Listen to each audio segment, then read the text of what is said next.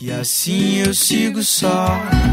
E a gente se vê por aí.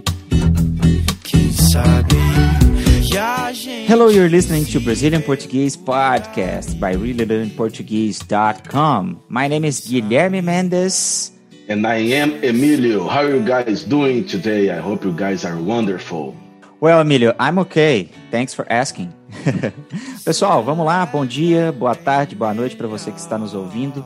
Estamos aqui mais uma vez para gravarmos mais um episódio do Real Brazilian Conversations, o famoso RBC.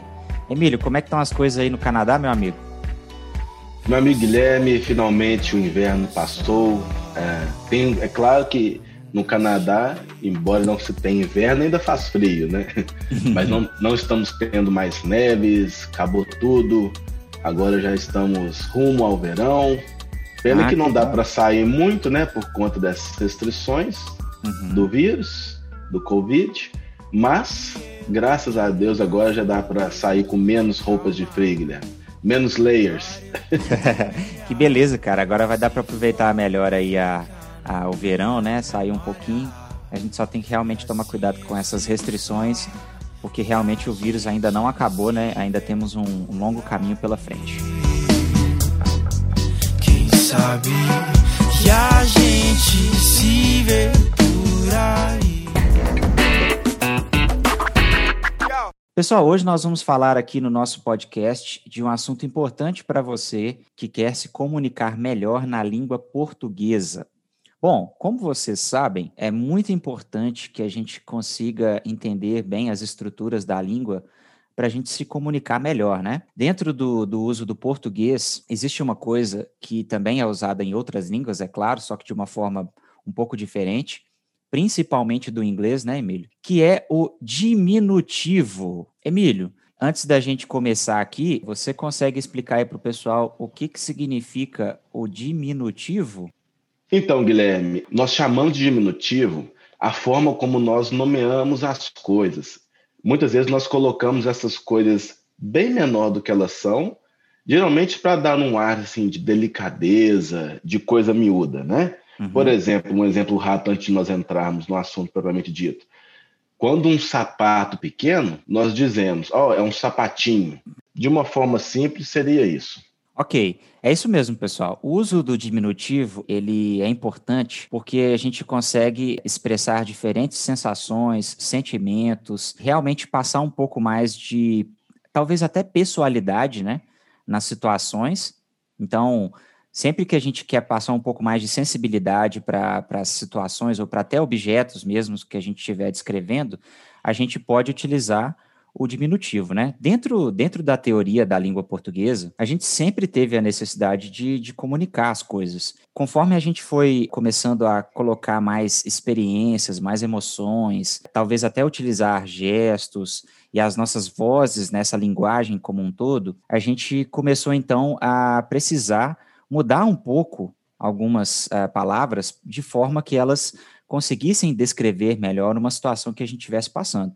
Então, como o Emílio citou, por exemplo, o caso do sapato, quando a gente quer trazer uma- um, um significado diferente para um sapato, por exemplo, de uma criança, de um bebê, quando você fala de um sapato que é pequeno, você fala um sapatinho. Como vocês já perceberam, então, no português, toda vez que a gente vai usar, ou pelo menos na maioria das vezes que a gente vai falar alguma coisa no diminutivo, a gente vai usar a terminação, ou seja, nós vamos colocar um sufixo, é como se fosse um sufixo, né?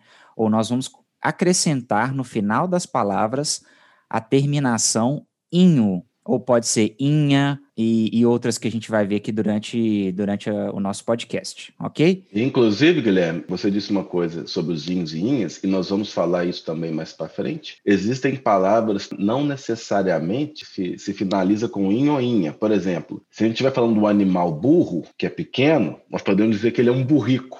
Interessante. Assim, não, não quer dizer que é um padrão. E às vezes, Emílio, você citou o uso da palavra burrico, né?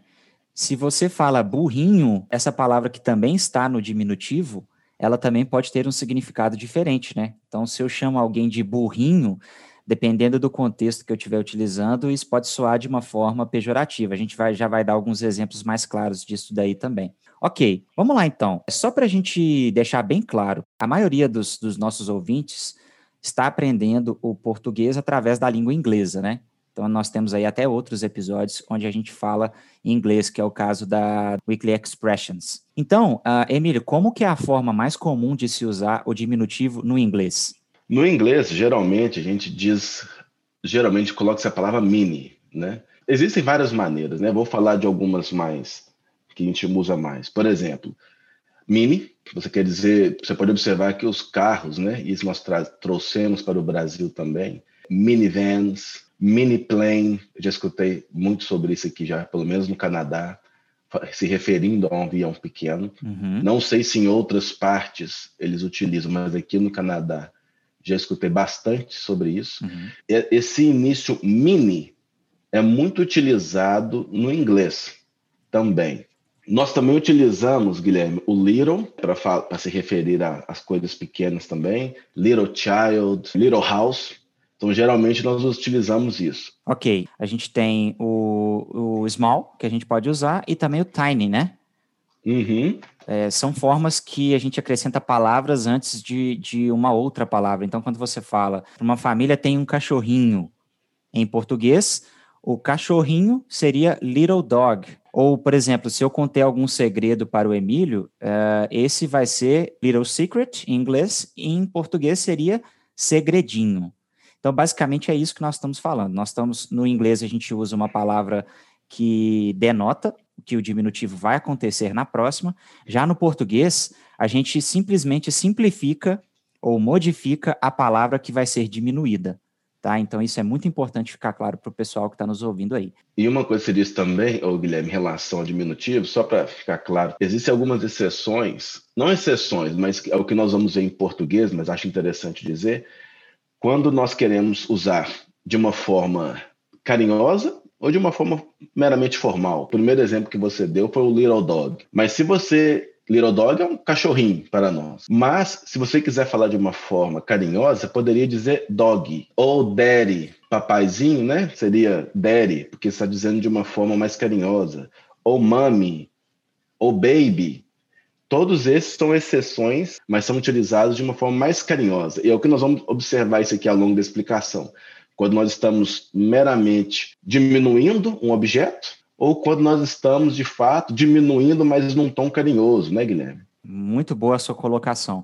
Aproveitando então, Emílio, que a gente já falou de alguns exemplos, vamos trazer aqui então de uma forma mais padronizada todas as intenções que podem ser utilizadas então nos diminutivos. Primeiro que a gente vai falar é quando a gente vai usar o diminutivo, mas ele quer dizer uma outra coisa que é o aumentativo, ok? Existem casos onde a gente vai utilizar a palavra no diminutivo, mas ela quer dizer outra coisa. É como se fosse uma espécie de ironia, né?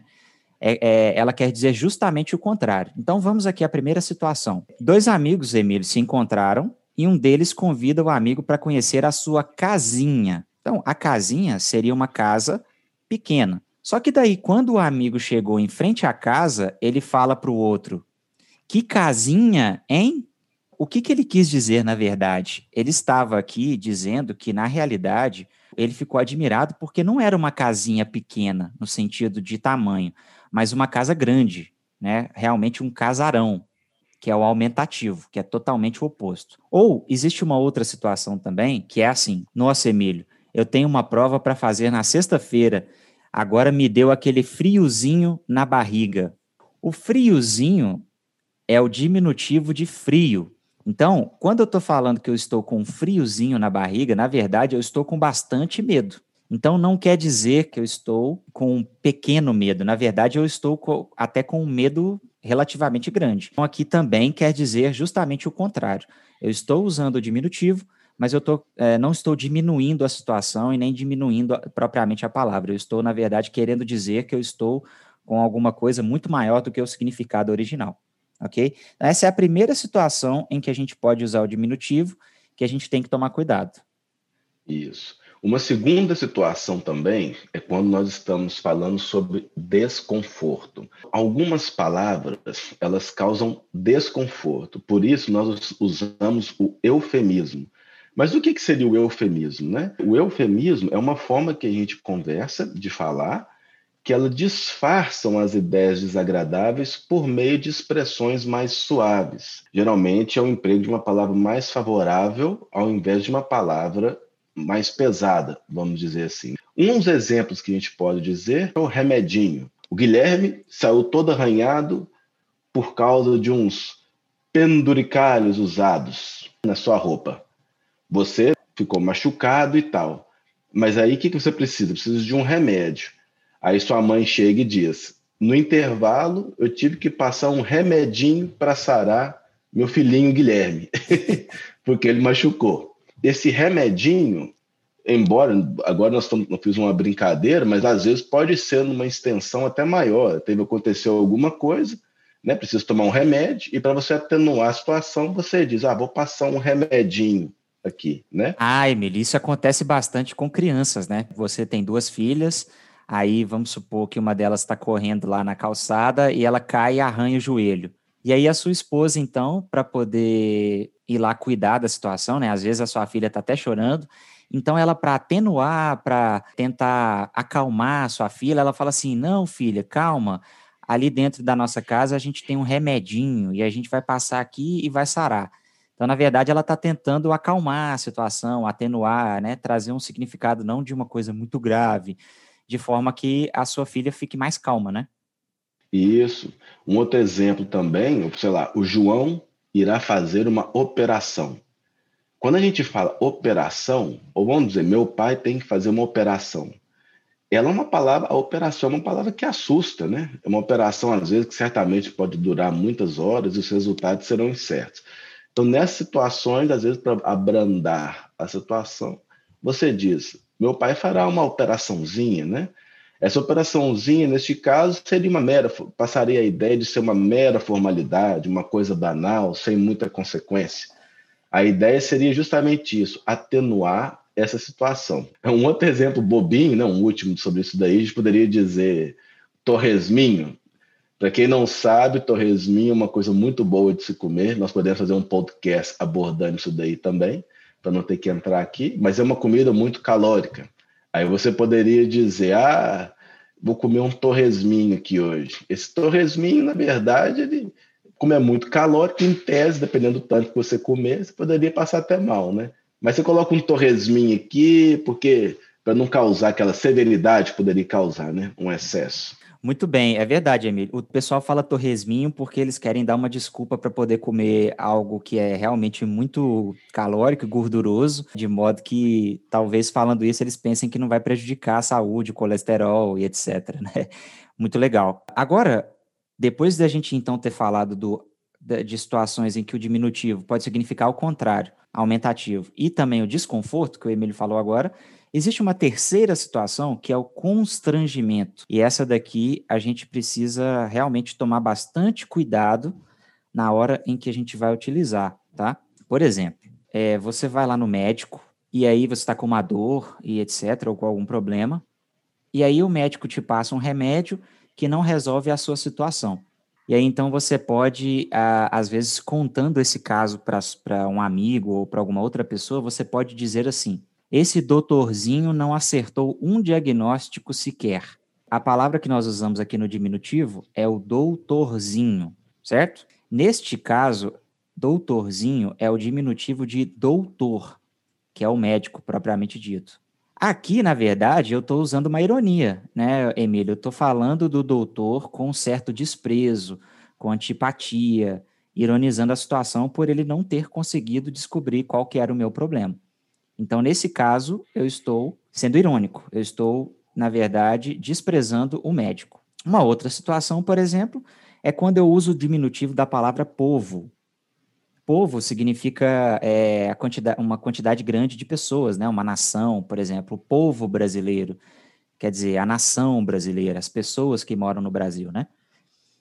E eu posso dizer, então, por exemplo, que esse povinho não tem muita coragem O que eu estou dizendo basicamente é que o povo brasileiro, as pessoas, não tem muita coragem. E aí, para desprezar as pessoas, para diminuir essas pessoas, eu usei é, o povo, a palavra povo, no diminutivo. Quando eu faço isso, eu estou falando que o povo brasileiro é desprezível, que eles não servem para nada, que eles não têm cultura e etc. A palavra povinho, que é o diminutivo de povo, está trazendo aqui um significado muito forte, traz uma carga aqui muito negativa em relação ao povo brasileiro. Então, é, uma, é uma, uh, um exemplo em que a gente usa o diminutivo e ele prejudica, ele traz desprezo, então, para o significado. Ok, Emílio?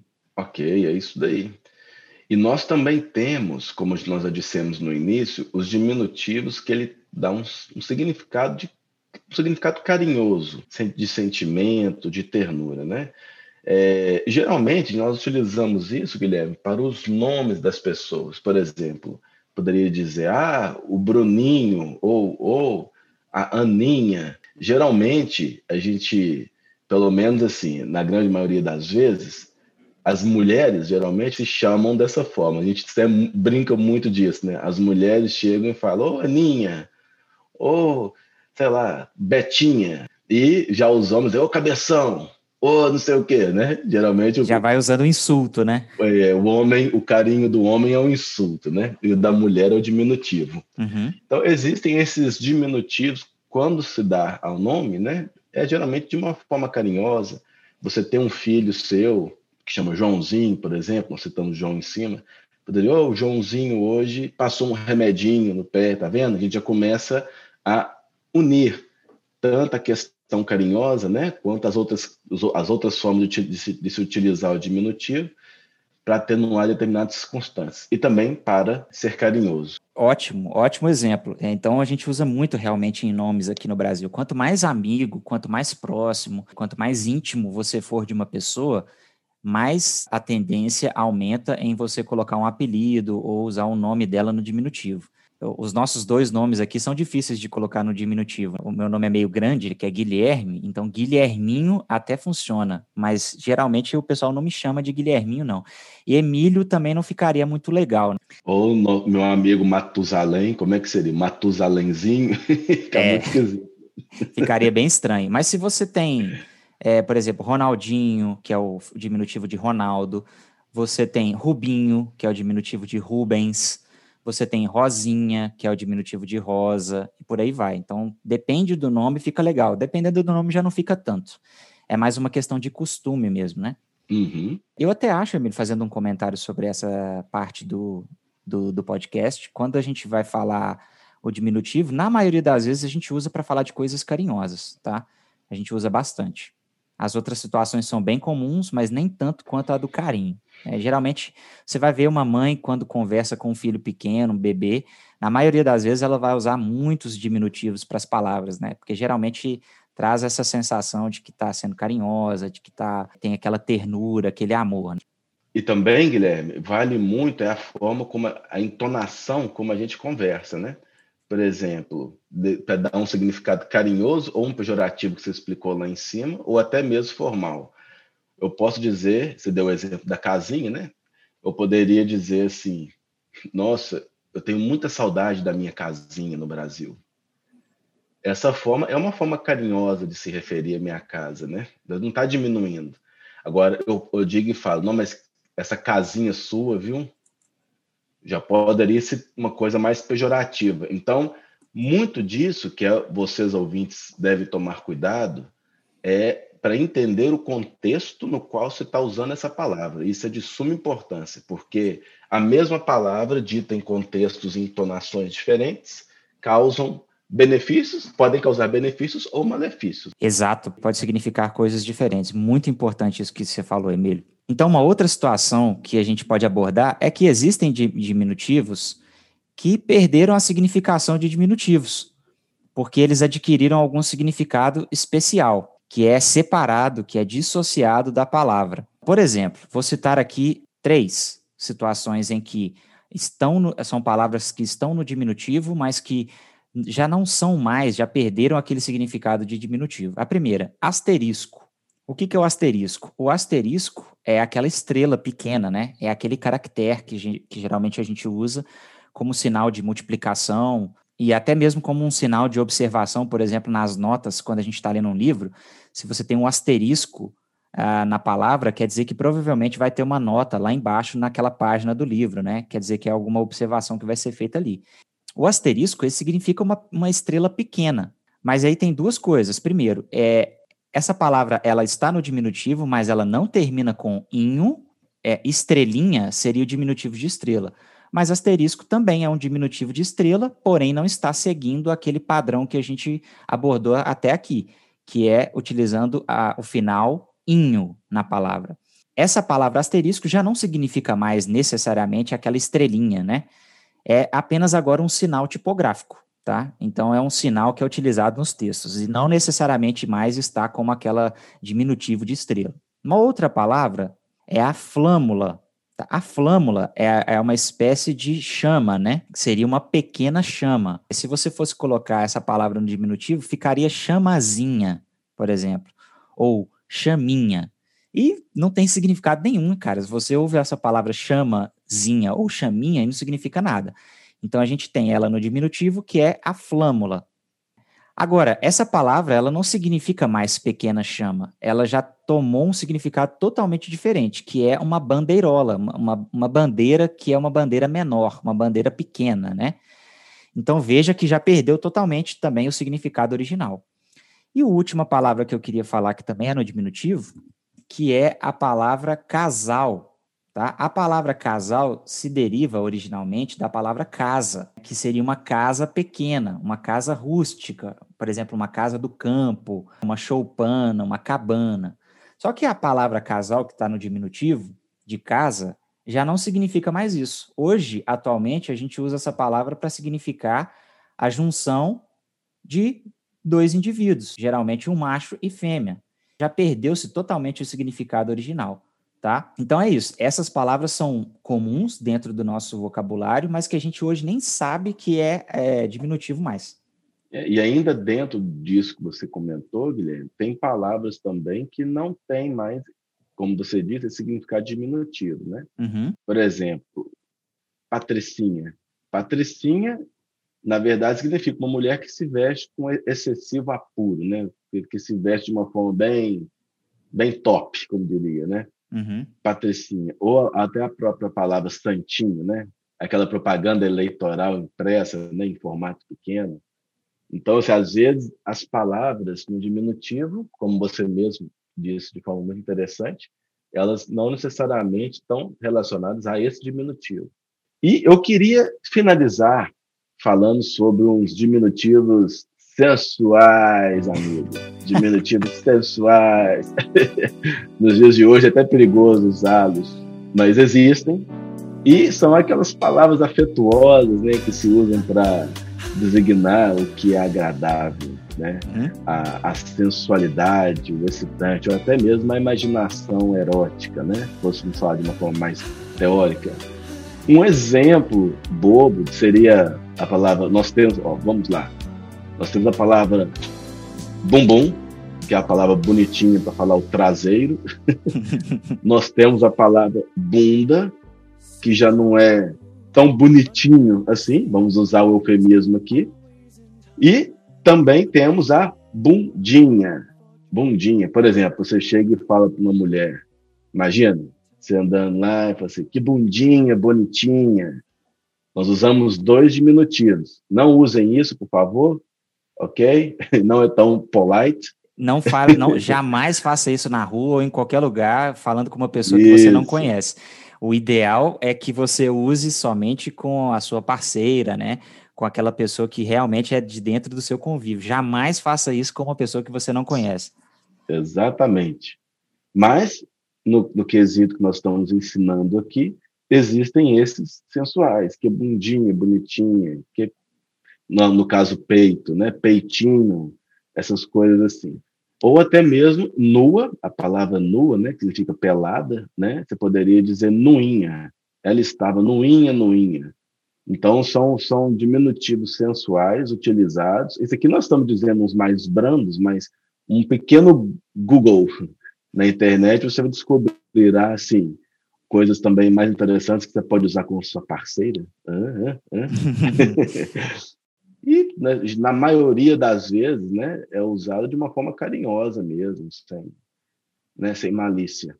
Isso, e é, é, legal a gente lembrar aqui que você mencionou que dependendo do contexto, as palavras podem significar coisas diferentes, né?